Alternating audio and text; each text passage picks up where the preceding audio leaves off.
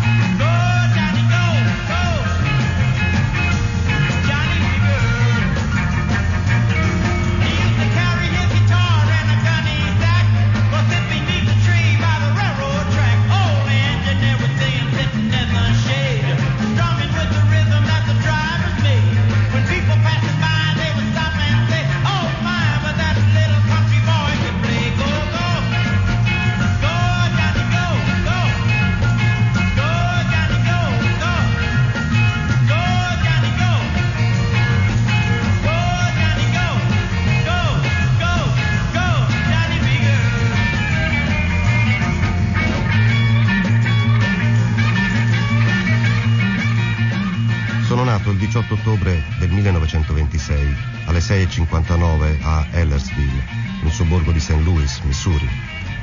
Mamma mi raccontò che cantai la mia prima canzone ancora prima di essere asciutto. Iniziai a strillare senza neanche aspettare la classica sculacciata.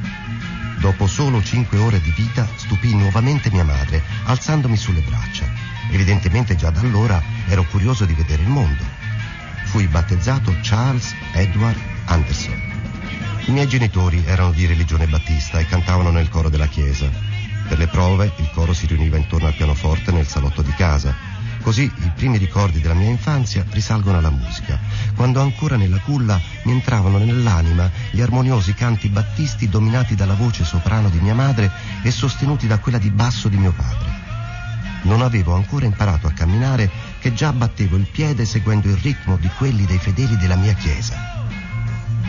La mia famiglia abitava a un isolato di distanza dalla chiesa e cantare per noi equivaleva a respirare. Bastava che uno dei componenti della famiglia si mettesse a cantare perché qualcun altro si unisse, indipendentemente da ciò che stava facendo in quel momento. Imparai le prime parole della mia vita ascoltando le canzoni della mamma.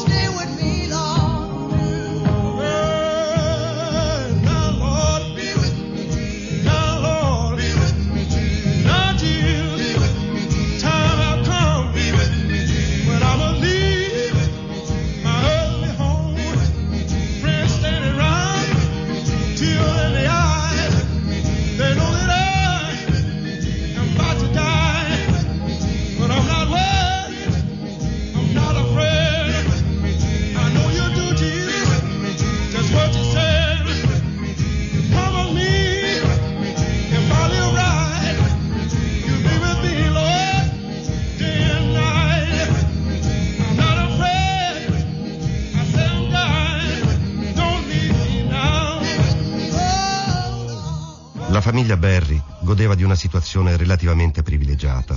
Il padre lavorava come carpentiere e la madre, nonostante fosse diplomata ed avesse in precedenza intrapreso la carriera di insegnante, si occupava a tempo pieno della casa e dei figli.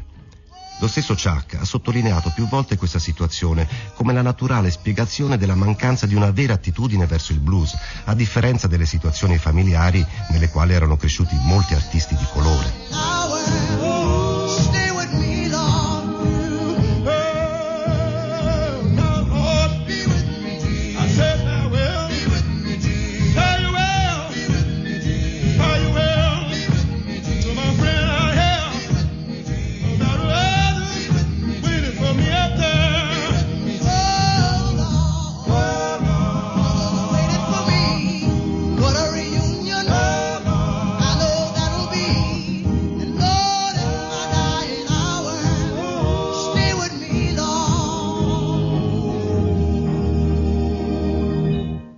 A sei anni Charles fa il suo debutto nel coro locale, mantenendo poi sempre vivo il ricordo dell'emozione nel sentire vibrare il pavimento della chiesa quando tutti insieme battevano il piede intonando il gospel. In casa Berry c'era un pianoforte, ma era sempre monopolizzato dalle sorelle che suonavano per ore e ore musiche di Bach e di Beethoven, e il ricordo di quella frustrante situazione vent'anni più tardi gli ispirerà Roll Over Beethoven.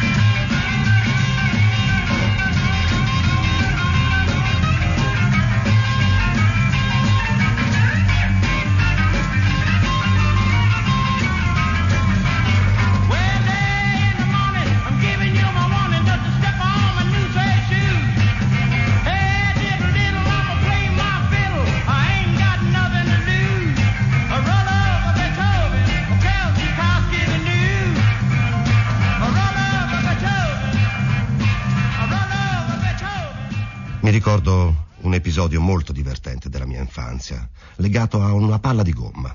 Una volta mi scappò di mano e finì sotto il tavolo della cucina. Senza darmi per vinto, mi accovacciai sulle ginocchia con la schiena e la testa dritta e trotterellai velocemente fin sotto il tavolo all'inseguimento della palla. Se c'erano degli ospiti, come anche in quell'occasione, di solito venivo rimproverato perché disturbavo, ma quella volta gli amici presenti si divertirono talmente tanto che quell'andatura diventò uno dei numeri più richiesti dalla famiglia per intrattenere gli ospiti. Ma non finisce qui. Tanti anni dopo, durante la mia prima esibizione a New York, mi ritornò in mente quella buffa andatura e la eseguii. E anche questa volta non passò inosservata, tanto che alcuni giornalisti la soprannominarono il passo dell'anatra, il duck walk.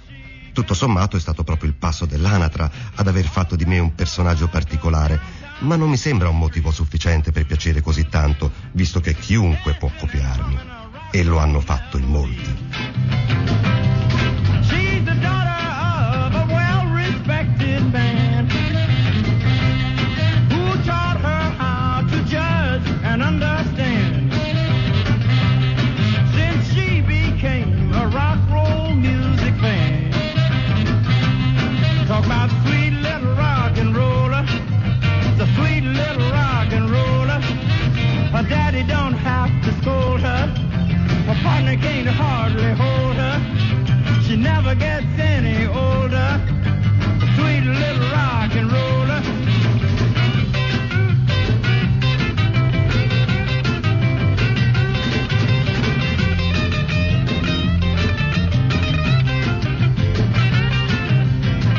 pezzi da novanta punto rai punto it